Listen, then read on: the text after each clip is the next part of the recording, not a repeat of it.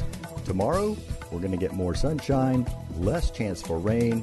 Temperatures will break 90. I'm David Maddox for MPB. From MPB Think Radio, this is Southern Remedy for Women, the show all about addressing issues of health and wellness from a woman's perspective. I'm Karen Brown with Dr. Michelle Owens, specialist in maternal fetal medicine and OBGYN at UMMC, and surgical pathologist Dr. Ali Brown. Today's topic is fibroids and hysterectomies. The doctors will answer questions such as Are fibroids dangerous? Why and when are hysterectomies necessary? Plus, you can call with any general health question you might have. The number is 1 877 MPB Ring. 1 877 672 7464. Or send an email to women at mpbonline.org. This is Southern Remedy for Women. We'll be back after news from NPR right here on MPB Think Radio.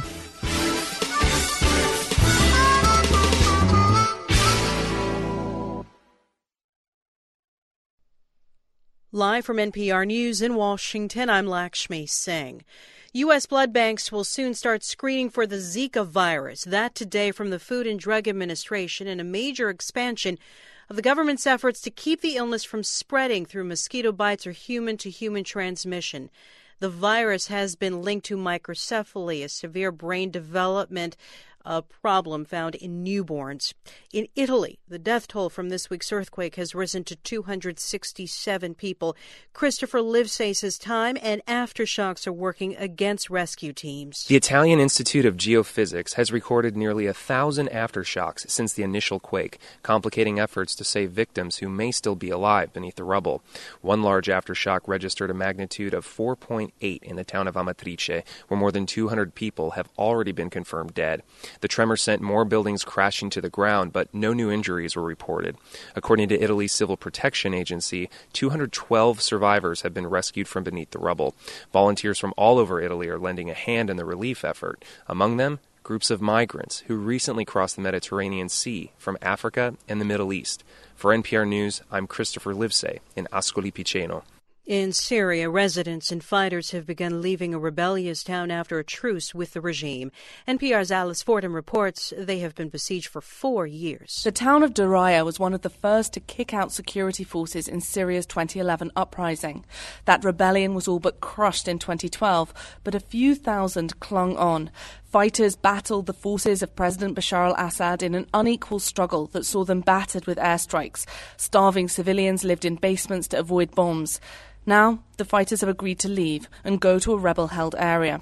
Syrian state media say civilians can go to designated points for screening and shelter, and that state institutions and families will be allowed to return. But some say they'll flee with the fighters because they fear the regime. Some people posted pictures of themselves on Facebook, kissing goodbye to revolutionary graffiti in the rubble of their town.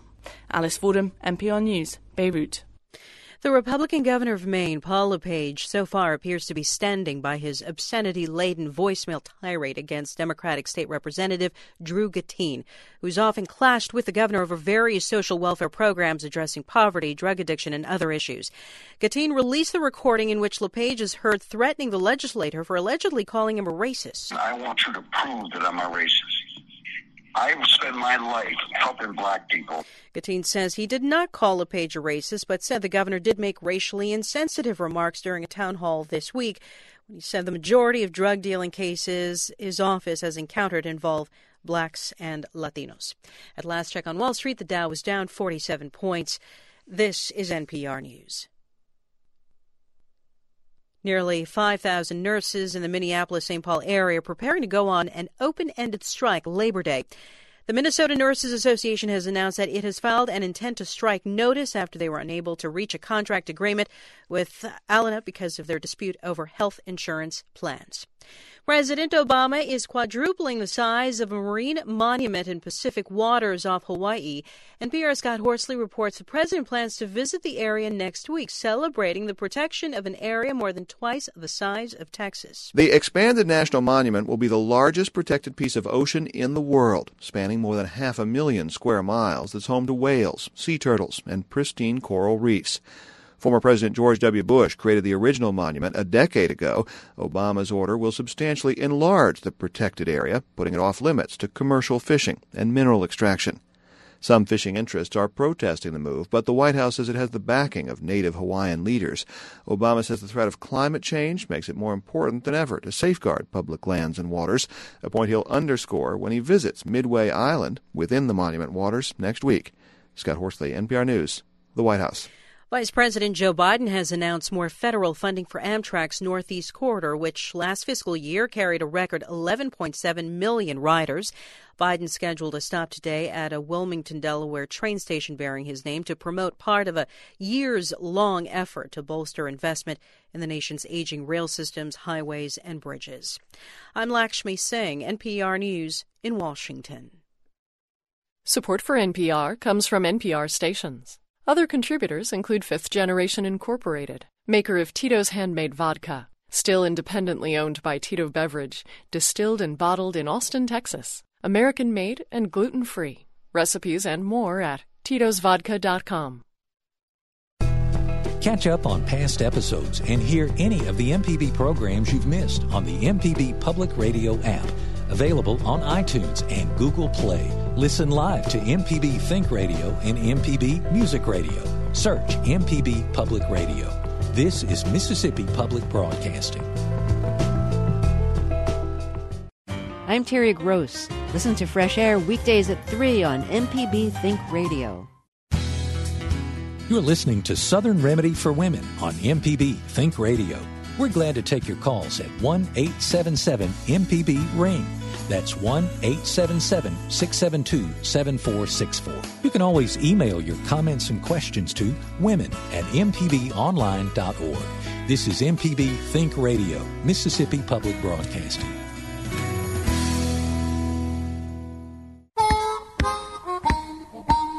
Thanks for joining us on Southern Remedy for Women on this Friday morning. I'm Karen Brown. I'm here with Dr. Michelle Owens, Hello. who's specialist in maternal fetal medicine and OBGYN at UMMC. You have a long title. And also with us, surgical pathologist Dr. Allie Brown. Not a long title. You have a short title. We're talking We're covering the long and the short of it. Today. I need a better There title. Go. There you go. All right, we're going to talk about fibroids today. Doesn't that sound like fun? But a lot of It's people have them or fear them. We're going to find out more about whether you should fear them. We're also talking about hysterectomies, another thing that many women have had or are considering having. We'll find out when you should and when you shouldn't and all that good stuff. Plus, if you have a general health question, we invite you to call in. The number is 1 877 MPB Ring, 1 877 672 7464. You can also send an email to women at mpbonline.org. Good morning, doctors. Good, Good morning. morning. Women in the room. So exciting. All right. So, well, first of all, how are you both? Healthy? Of course. Healthy Doing women? Great. Yeah. Hopefully so. Trying to stay that way.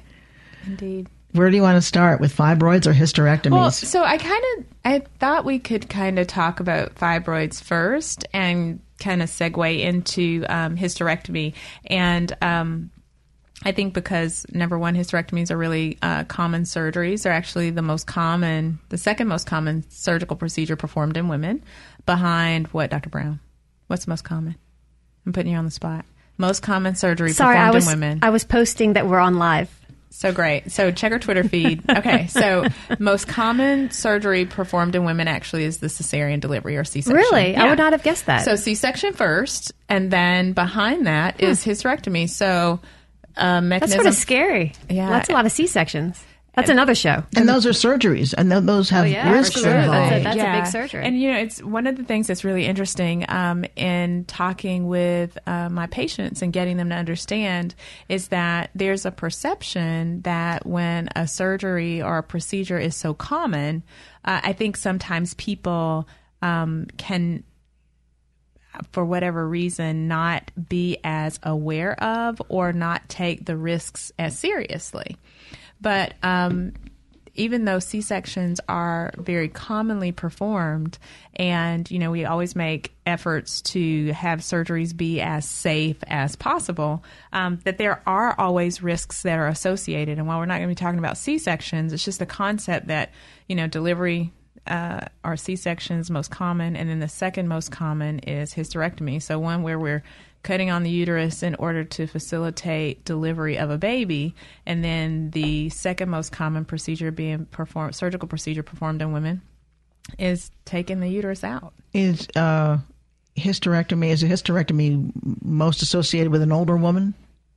So, um, so when we talk about the most common, it's really among um, reproductive age women. So, um, it, but usually, of course, because you want to hopefully uh, give people the opportunity for childbearing, etc., um, it does become more common. It's much more common to see hysterectomies being performed in women who are um, in the mid to later uh, parts of their lives. Yeah. And fibroids, is that for a certain uh, age group? So I think that when you have the fibroid conversation, that's kind of why I said we'll talk a little bit about fibroids, but we'll also talk about hysterectomy because um, when you think about the most common reasons that women actually undergo hysterectomy or why hysterectomy might actually be recommended um, as definitive treatment for uterine fibroids um, is one of the main indications or one of the main reasons why uh, women undergo this procedure. So they kind of, to me, if, if we can talk about what fibroids are, um, what people actually experience, symptoms, and those kinds of things. But when you start talking about, well, how do we manage them or what kinds of treatments are available, then that's kind of when you also have to have the conversation about hysterectomy. But um, I recognize that there may be many uh, people in the listening audience who may have not necessarily had a hysterectomy for a fibroid or for fibroids, but they may have had hysterectomies for different reasons. And because it's so common, and it does, depending on the type of hysterectomy that you've had, and depending on what things were taken out, what things were retained, etc. Um, they have they can have a significant impact on women's life, on their perception of themselves, um, and also on lifetime risk for um, some other more common uh, health issues or problems that uh, women are at risk for. We so, should probably define what is a hysterectomy and what are fibroids. Maybe there are some people listening that don't know what is a fibroid. Well, so or um, fireball. fireball. Some people call them fireballs. Yeah. So fibroids are actually so they are tumors, but they are non cancerous tumors. So, fibroids are benign growths um, that occur within the uterus, which is the womb. Okay. Um, now they can grow to be attached, like to where they're kind of attached or hanging on a stalk. They can grow from the inside of the uterus and kind of come through the opening of the uterus, which we call the cervix. Um, they can be embedded in the wall of the uterus. Um, so there are, they can have multiple locations um, within the uterus, and sometimes they grow and then they kind of, after getting their own supply, they migrate or move a little bit um, to where they are in the tissues surrounding the uterus, much more so than actually attached to the uterus itself. All right, here are my here are my fear stories. I've heard that fibroids can be really big and they're filled with blood, and you have to cut them up in order to get them out if you're taking them out vaginally. Is that true? So, so in some ways, yes. Filled I with think, blood, I think would be. A, I guess sometimes they can be right. degenerated. So, so yes. So usually not. So number. So first, I think it's really important to understand that while you can classify fibroids or these benign tumors um, as um, fibroids, that all fibroids are not the same. So they come in a variety of different sizes. They also can take on different shapes.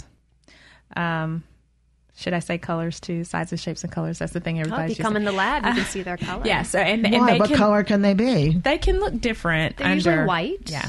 But they, can be pink or tan. Yeah, and they they are a little they have a rubbery kind of consistency, mm-hmm. but sometimes if they are calcified, so they can get mm-hmm. calcium can get deposits in them, and so they can kind of be a little hard or um, more firm. Um, sometimes they can be squishy if they um, start to go through a process where they outgrow their blood supply or they have changes inside related to not having adequate blood supply, then we call it degeneration. But that's just basically saying, in actuality, it's death of some of the tissue on the inside because the inside portion of the fibroid doesn't get a good blood supply. Let me throw the phone number in because I imagine everybody's there are questions already. yeah, my fibroids are rubbery and fibroids.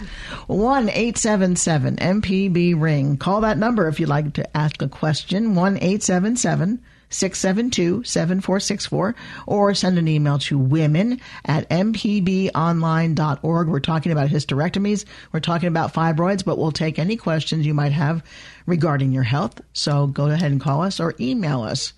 Back to the Women texture at of fibroids. mpbonline.org. Well, I think one thing to say for sure is just because you have fibroids doesn't mean you need to have surgery. First of all, I think that's an important thing to mention. You can live with them. Absolutely. They I don't mean, grow it's only if you're symptomatic, if they're causing you problems, if you're having bleeding or you know some other issues. So the thing that's really interesting is that we and we're talking about this because it's actually very these are common. And if you look at women who reach the age of 50, about 80% of women, uh, especially African American women, will have fibroids. Um, and so 80%? hmm Well, at least have it now. And here's the thing: so these little benign tumors can be present, and in many people, they don't cause a problem at all. You won't even know you have them. Exactly. And so, what I tell patients, for me, when when we're doing ultrasound, is usually when we might notice it, and I'll ask, "Well, did you were you aware that you have a fibroid?" And they say, "What's that?" So that's why we're doing this today. So people already know what they are. But um, and then after I explain it to them, I'll say, "Well, you know, has anybody ever told you that you had this before?" And most people say, "No, I didn't know." And I'll ask, "Well, do you have any problems?" And they're like, "No, I'm not really having any problems." And they ask me, they say, "Well, what should I do about it?" And my answer to them is, if it's not bothering you, it doesn't bother me. and because they are benign and in the absence of any symptoms, you know, if it's not really bothering you, it doesn't pose an immediate health risk or threat. So there's not at that point anything that necessarily has to be done. It really just depends on um, what you plan to do with your uterus, so to speak, um, because there are they can impact or have an effect on pregnancy. Um, if they are present, they can grow, and they usually grow under stimulation from hormones. So we know women have hormonal fluctuations that occur on basically a monthly basis, and so that can actually help to encourage um, the growth of uh, of fibroids. But in in the very beginning, um, if you don't have any symptoms, the fact that they are present by themselves um, doesn't necessarily necessitate any particular action. We need to take our first break, and Gloria and Bethany waiting to uh, talk to us from the phones. Just hang on. We'll get back to you as soon as we can. You're listening to Southern Remedy for Women. We'll be right back.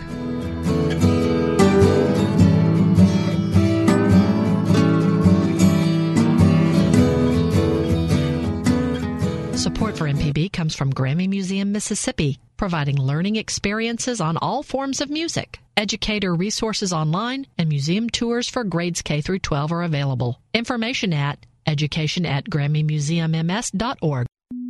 Your favorite MPB Think radio shows are now available on your favorite podcast app. So open that app and subscribe to any local program you love, like Everyday Tech, Android does have the most delicious operating system, I find. Jelly, jelly bean. The Gestalt Gardener, What's up? What you got going on? and of course, MPB's Season Pass with myself, Sam Wells, and Jay White. That's my guys, man. So what are you waiting for? Go search and subscribe today. This is MPB Think Radio, Mississippi Public Broadcasting. You're listening to Southern Remedy for Women on MPB Think Radio. We're glad to take your calls at 1 877 MPB Ring. That's 1 877 672 7464. You can always email your comments and questions to women at mpbonline.org. This is MPB Think Radio, Mississippi Public Broadcasting.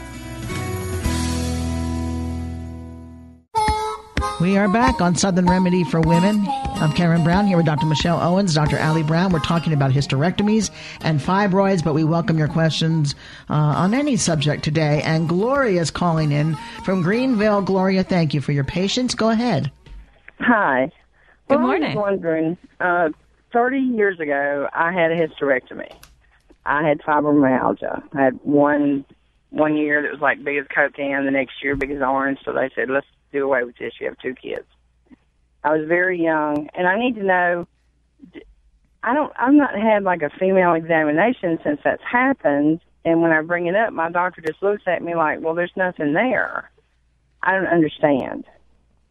So, so I think that Gloria, you ha- that is a great question um, because there are lots of women just like yourself who have experienced a hysterectomy, and um, the recommendations for what next really depends upon what type of hysterectomy that you had, and so when Complete. so when a hysterectomy is performed and i'm glad that you know that because there are actually lots of women who undergo hysterectomy and by hysterectomy we mean just removal of the uterus I went through the change of life. I mean, early. so uh, so that's wonderful so when you tell me that then that also explains to me that you in addition to having your uterus taken out that they also took out your ovaries because Right. if the ovaries are removed then you basically undergo what is like a surgical menopause because we've taken out now the source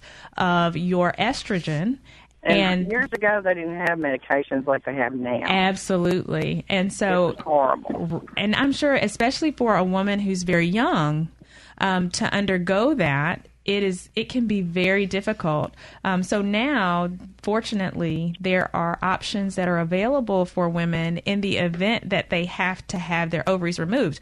Now, another thing that's a little different than it might have been when you had your uh, your surgery 35 years ago there's we recognize that women can have surgical menopause and so there's more of a thoughtfulness about leaving the ovaries so if there's nothing wrong with the ovaries and the problem is uterine whether it's bleeding or fibroids or what have you then the idea is well if the ovaries are fine and they're not causing problems and the patient's not struggling with pain or endometriosis or some of the other things, then Well, that's we what can. I had was endometriosis. Yes. And it was passed down to my daughter.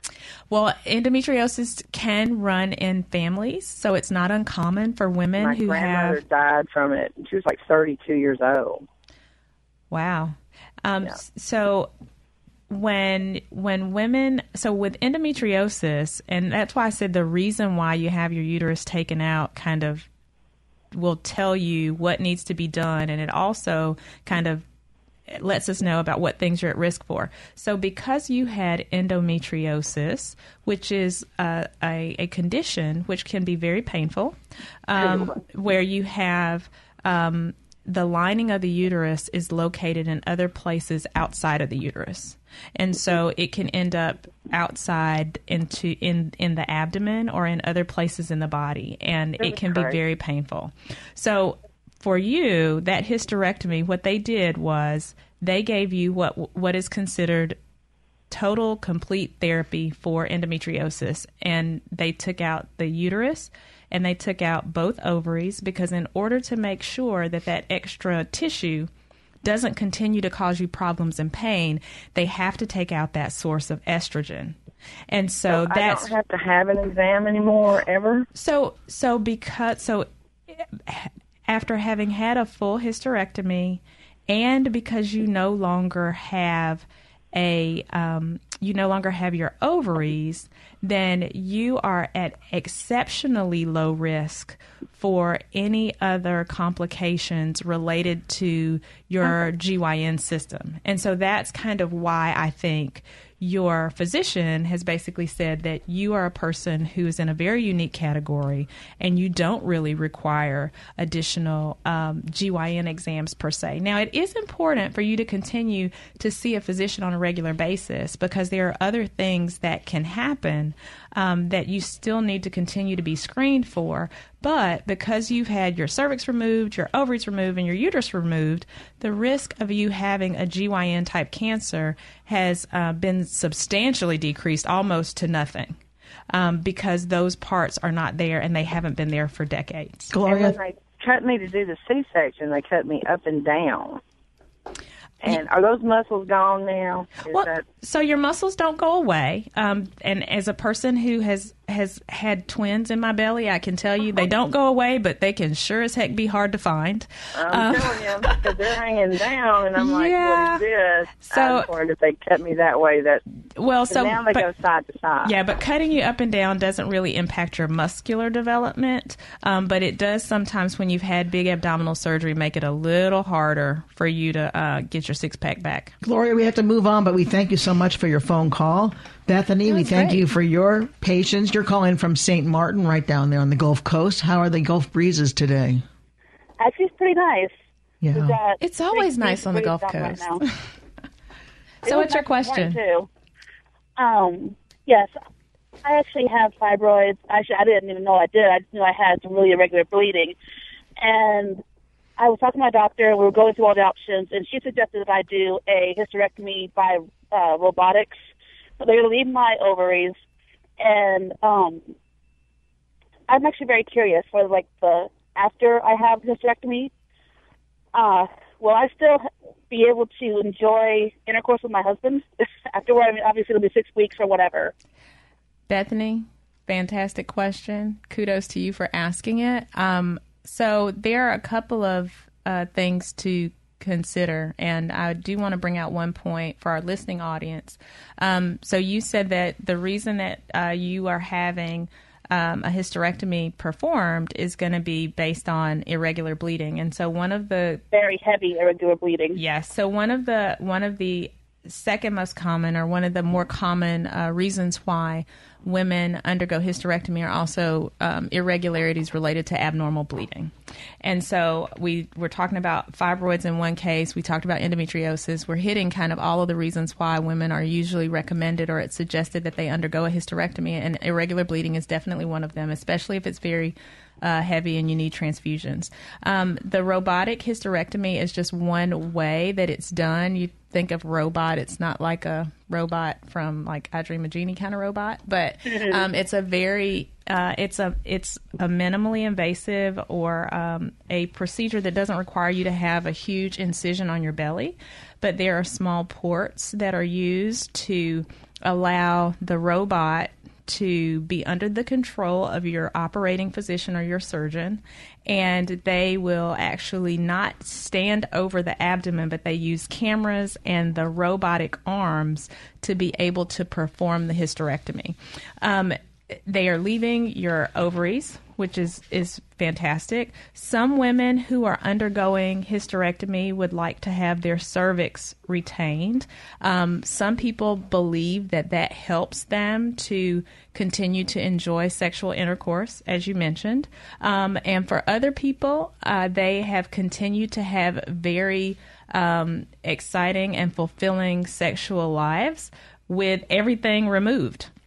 Um, the thing that's going to make the difference is A, you still have your ovaries, so you'll still have estrogen, and that will continue to allow your vagina to remain moist and for you to undergo sexual excitement or stimulation. So that part's good.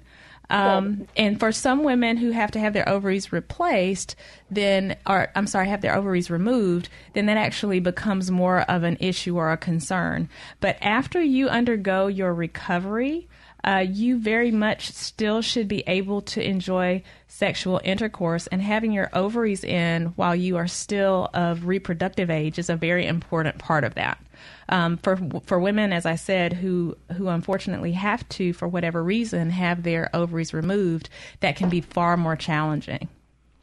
All right, Bethany, we wish you the best. Thank you so much for calling. Best of luck to you. Now, we had a caller who couldn't stay on the line, and I've given this question to Dr. Brown because I think it's probably right up your alley. Oh.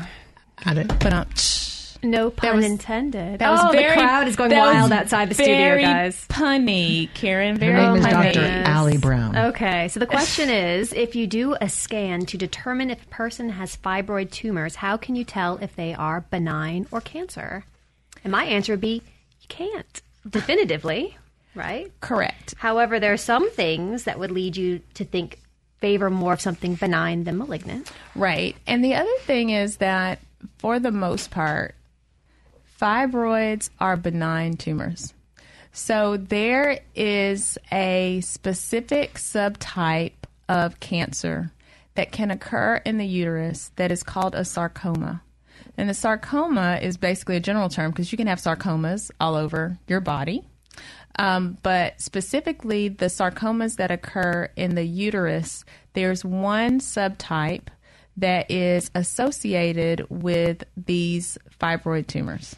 And they're called, and here's the big term, leiomyosarcoma. We won't make anybody spell that, and you don't have to say it 10 times fast, but leiomyosarcomas.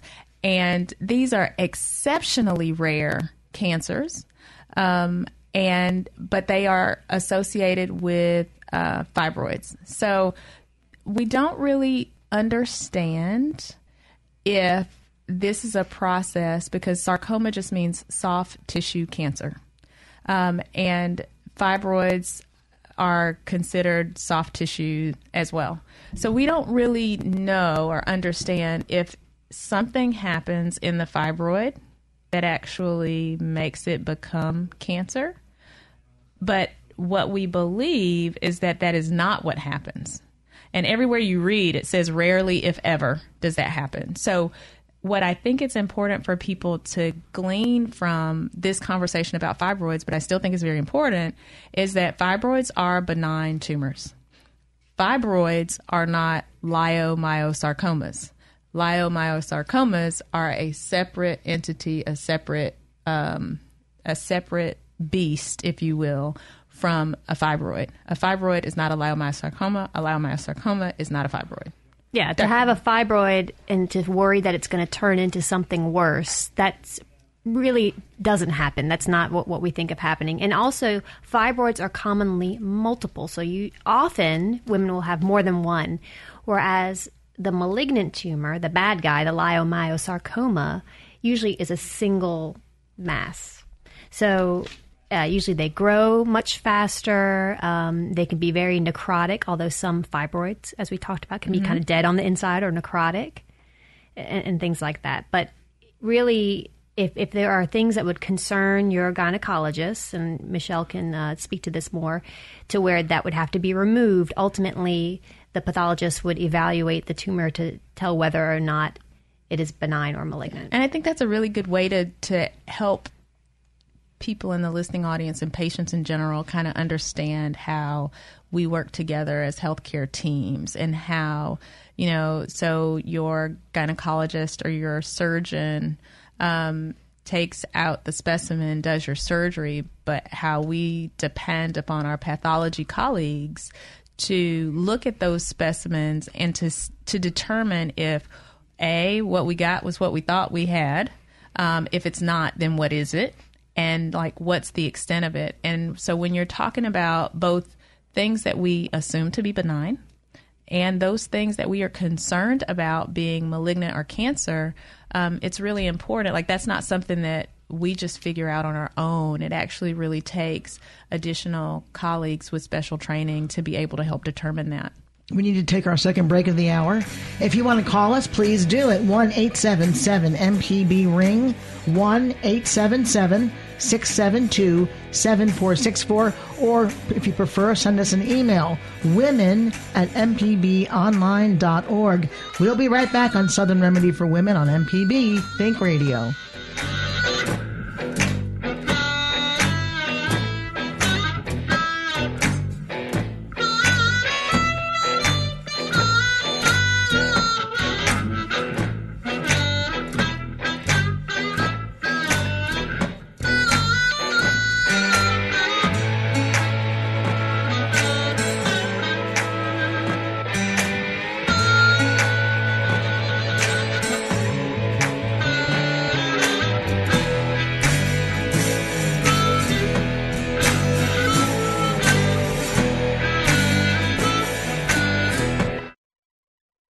The new MPB Public Media app is available now. Watch MPB TV, listen to MPB Think and Music Radio, and stay in the know with MPB News. Search for the MPB Public Media app in the App Store and Google Play stores today. Catch up on past episodes and hear any of the MPB programs you've missed on the MPB Public Radio app. Available on iTunes and Google Play. Listen live to MPB Think Radio and MPB Music Radio. Search MPB Public Radio. This is Mississippi Public Broadcasting. Is college too late to teach sex ed? My parents were too uncomfortable to talk about it, so we never talked about it. In Arkansas, a new law requires colleges to help prevent unplanned pregnancy. There's this 18 and 19 year old brain thing that's magical thinking, sort of like it's not going to happen to me. That story later on All Things Considered from NPR News. Today at 4 on MPB Think Radio.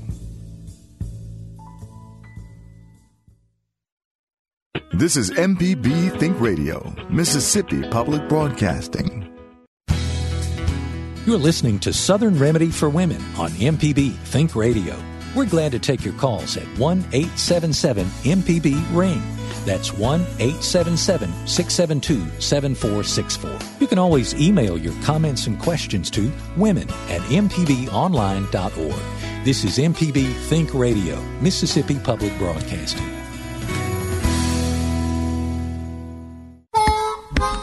We're back on Southern Remedy for Women on MPB Think Radio. I'm Karen Brown here with Dr. Michelle Owens, Dr. Allie Brown. We're talking today about hysterectomies and fibroids, but we'll take your general questions as well. The number to call 1 877 MPB Ring.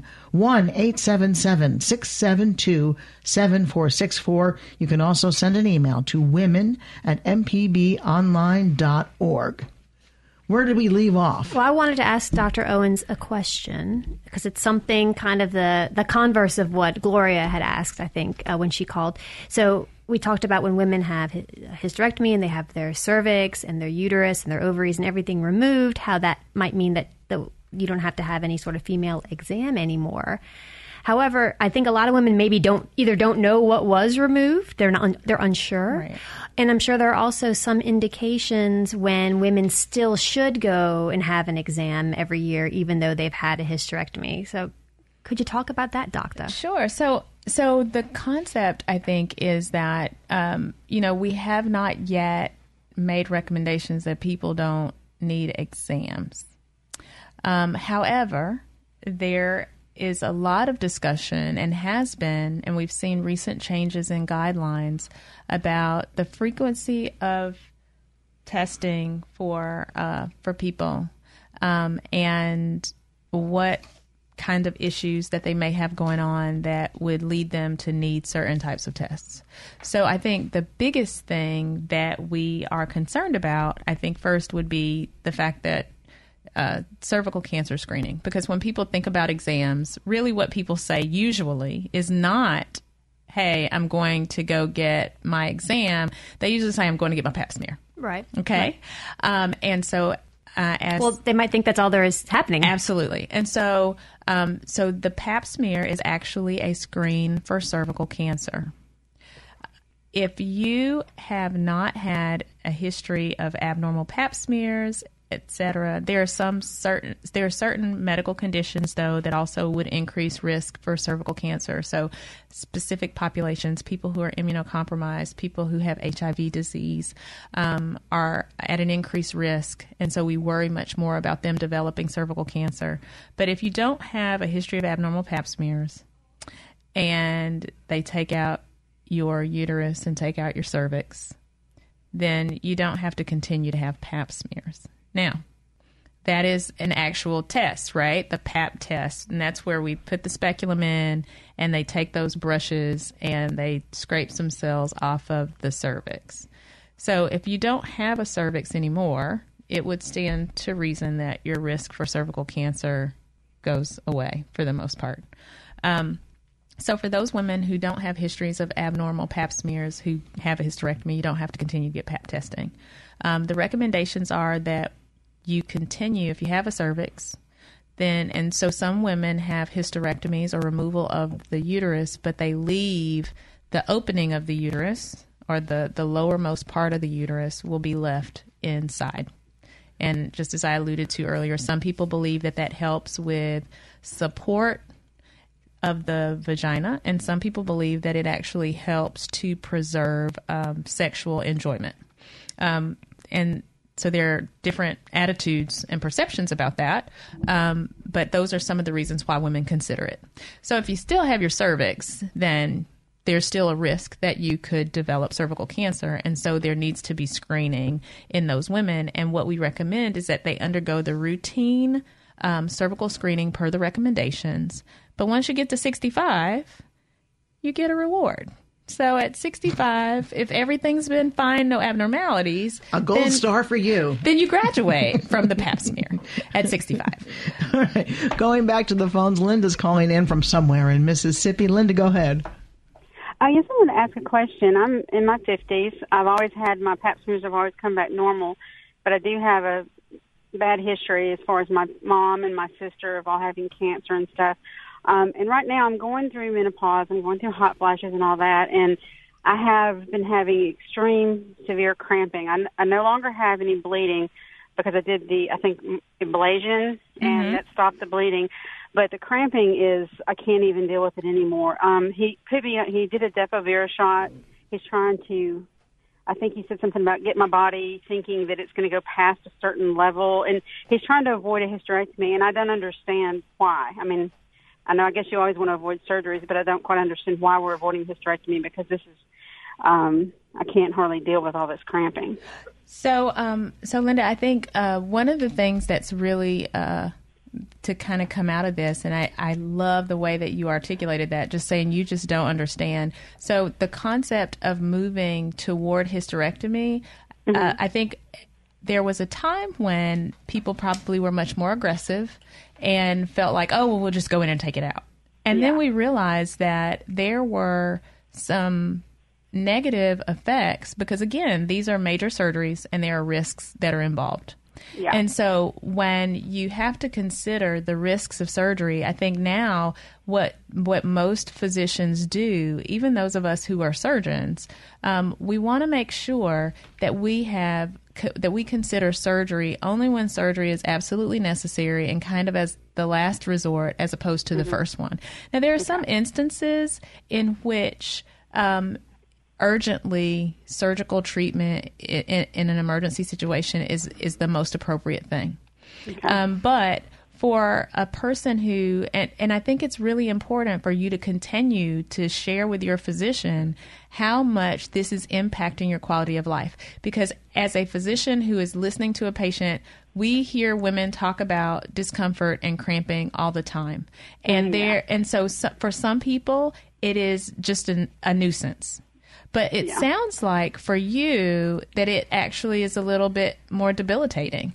And so I think when considering whether or not surgery is the best option for you, I think that for your doctor to hear how it impacts your daily life and mm-hmm. how difficult this is for you, that actually might provide a much more compelling argument and a stronger reason for your physician to consider um, taking care of this surgically as opposed to trying some of the more conservative modalities. But typically, most physicians will try to give women some other tempering process or try to manage it without surgery rather than taking it to the OR the first chance we get. So we, and, Yeah. especially understanding when it's pain related, Mhm. pain in the pelvis, that achy, crampy kind of pain that you Mhm. are describing, sometimes surgery doesn't take it away. And so I think we would all feel horrible if you have the expectation that this surgery is going to fix it.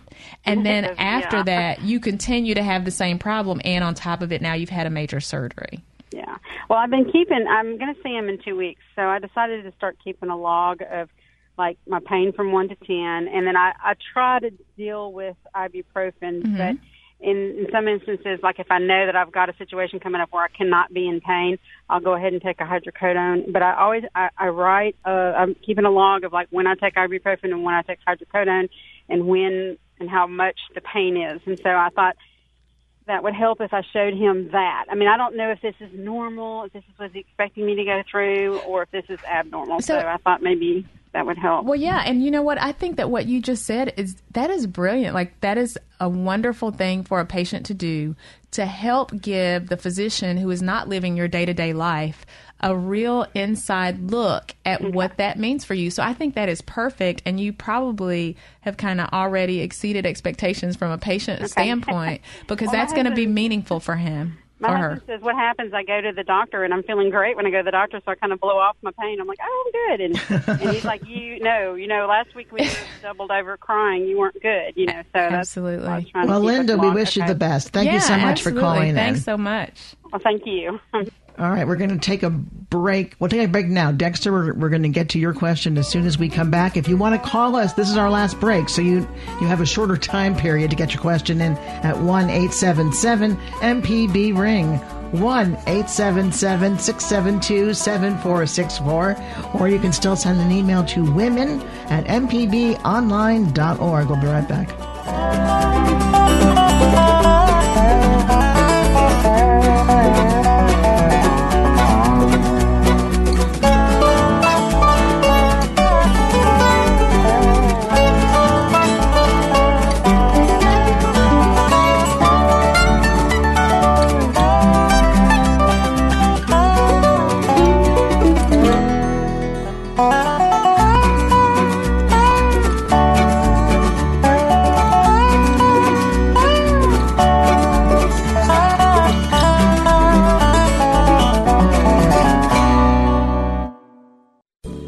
Print impaired, MPB's radio reading service is here for you. Our dedicated team of volunteers bring the world of news and entertainment to you. For information and to see if you qualify, call us at 601 432 6301.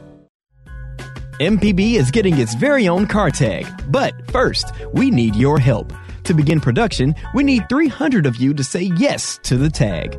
Go to mpbonline.org slash car tag for more information and also to sign up. A portion of the fee goes to help MPB continue to educate, inform, and entertain Mississippians. Thanks for your help, and we'll see you on the road.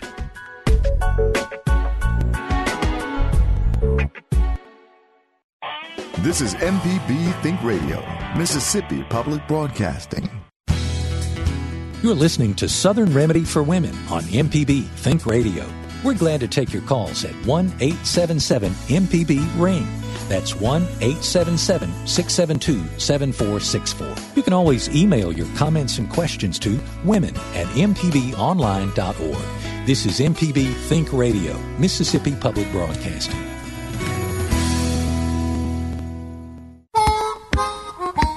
We're talking about hysterectomies and fibroids today on Southern Remedy for Women. I'm Karen Brown here with Dr. Michelle Owens and Dr. Allie Brown, and we're going right to the phones and saying good morning to Dexter, calling from somewhere in Mississippi. Dexter, go ahead. Uh, yes, my question is, uh, my old lady, my girlfriend had a hysterectomy about uh, a year and a half ago, and it's changed her sex drive. You know, I don't know what happened. And uh, I want to know, can, she, can a woman still have an orgasm, and how do it affect her sex life? So, Dexter, the um, so all hysterectomies don't affect women the same. And um, I think that it's really important to have the conversation with your physician in advance about those kinds of things um, and the expectations. So um, sometimes, if women have their ovaries removed, um, then having a hysterectomy can influence their libido or their sex drive. Um, and it sounds like that's what you are describing. Um, there are some um, medications and other things that could be utilized if she's having difficulty with sex drive and um, and sexual arousal. Um, there are also uh, sometimes it, it doesn't mean that you can't enjoy sex even if you're having difficulty with libido, but I do believe that as a couple you just kind of have to be very deliberate about it. And so because when women undergo this surgery, it is extremely taxing on their bodies. And so it does take a while for, uh, even though you can walk up and down steps, you can drive, you can get up and move around and do things, um, it still sometimes takes a while for them to get fully back to baseline and to feel like themselves. Um, and additionally, there are some other unintended consequences about the way that a woman even views herself um, after having a hysterectomy. She no longer has reproductive capacity. Um, and so a lot of times women feel less like a woman. I've had women say after they had their hysterectomy that they struggled with feelings of doubt about being as feminine and as desirable once they lost their uterus. Um, so all of those things can contribute. I think it's really important to be open about it, and for you as the the significant other to be supportive to her and to let her know that she is still desirable and that you do still want her, and um, and also to kind of help out in increasing um, her her desire and her drive because sometimes uh, your your mind may not think you want it, but with the right kinds of motivation, your body can very easily be persuaded. So um, I think sometimes just as as couples, that's just it can be a little bump in the road. This doesn't have to be a big chasm that separates you or drives you apart in your relationship, but it's just something that you guys can approach together and try to just kind of rediscover. But as far as being able to experience an orgasm, there is nothing that is removed in a hysterectomy that takes away a woman's ability to achieve an orgasm. So if she was able to do it before, she should be able to do it now, and it just might take a little extra work. Thank you, Dexter. Now we're going to go to Sherry calling from Pascagoula. Hi, Sherry. Hi. What's your question? Um, my question is if you have a prolapsed uterus, do you have to have a, does it require hysterectomy? So, um, first of all, just to kind of let people know what we mean when we talk about prolapse, um, there are there are ligaments and muscles in a woman's pelvis that help to support the uterus and the bladder and even to provide some support to the rectum. And so, when if you have problems with muscles or tears or with relaxation, um, and sometimes with having multiple children, things can start to go in the direction of gravity. And so, as they start to, as, as that support starts to weaken, um, or those muscles get tired or fatigued, or if they're not kept nice and strong, then you can see um, things that are basically inside the vagina start to come out or to bulge. And so that's what is meant by prolapse. Um, while so it's very difficult to um, provide su- support to a uterus um, after the prolapse has gotten to a certain point, but hysterectomy, while it's one of the options for prolapse, it is not the only option. So we have um, devices that are called pessaries. That's P E S S A R I E S, pessaries. And they actually are um, objects that can be inserted into the vagina that can support or help to uh, prop up those things that are going in the way of gravity. So um, I think if you are experiencing prolapse, that it's important that you are evaluated by a physician and uh, urogynecologists um, are specialists in uh, OBGYN who deal with issues related to prolapse. And there are some, if you don't have a urogynecologist in your area, then uh, general OBGYN might be able to assist you, or even a urologist um, could kind of help to give you some direction about non surgical options based on the type of prolapse you have that might be able to Im- positively influence your symptoms. All right. Thank you very much for your call, Sherry. Thank you. We only have Karen calling from Sharon, and I just looked up where Sharon is because it's a very small community. You're in Madison County, right? Right. Karen from Sharon. Yeah. Awesome. Go ahead, Karen. From okay, Sharon. I, I had a total hysterectomy back in the early 80s, and I have been on Premarin ever since. And if I get off of the Premarin, I'm extremely nervous. Does do my does my body actually need the Premarin for estrogen, or am I just addicted to the Premarin? So Premarin is not actually um, an addictive drug. However, that is a form of hormone replacement therapy. And so, what it does is when you have had a hysterectomy where your ovaries have been removed, earlier in the show, we talked about this surgical menopause. So, you take out the ovaries, and all of a sudden, the woman's source for estrogen is gone. And so, when you remove that, if you don't find a way to supplement that estrogen, whether it's by patch or by pill, like the Premarin, then you will experience the symptoms of menopause. Now, symptoms of menopause, people know about the hot flashes, the difficulty with concentration, sleep dis- dis- uh, disturbances, problems with vaginal dryness, and, and those kinds of things. Um, you may one of the other things that women complain about as they are going through the change of life or once they enter menopause is difficulty with concentrating.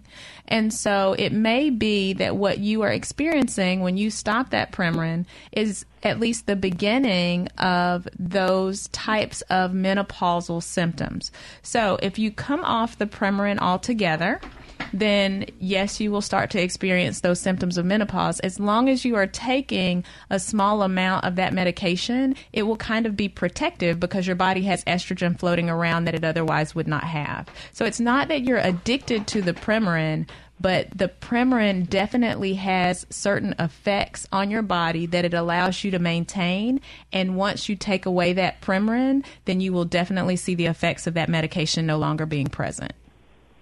Well, you have just described exactly what happens to me every time I try not to take it, and I I just decided I can't live without it. So I'll continue to take it. There are there are many women who, when given the opportunity to make the choice about whether or not they want to come off of their hormones, recognize that for them the benefits to their everyday life of staying on that medication and the way that it makes them feel and how it allows them to function, they don't feel like making the sacrifice of coming off of it. Thank So- you so much, Karen. Absolutely. We have Thank- thank, you. We have just a little more than a minute left, and I wanted to ask. You mentioned that some women feel that they're not as feminine when they have a hysterectomy. Is that completely a psychological effect, or physically do things happen that make you feel less like a woman?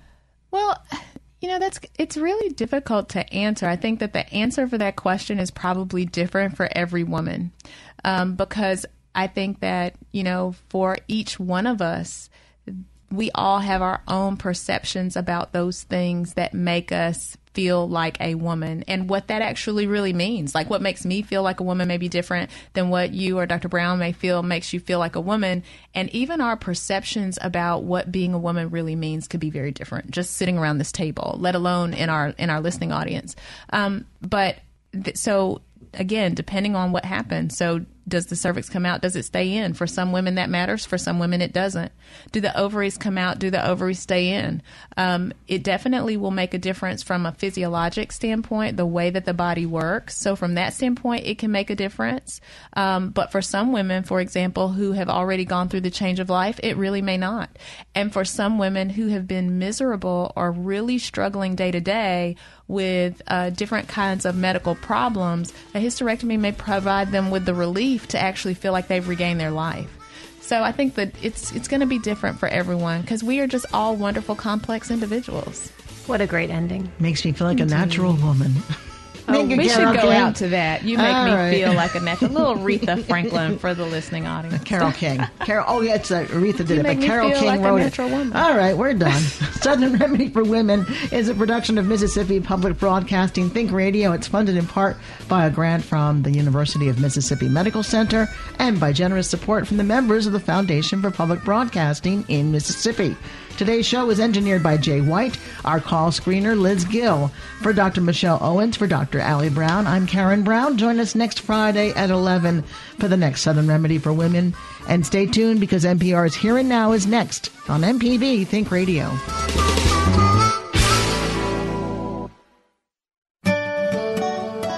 This forecast is underwritten by Blue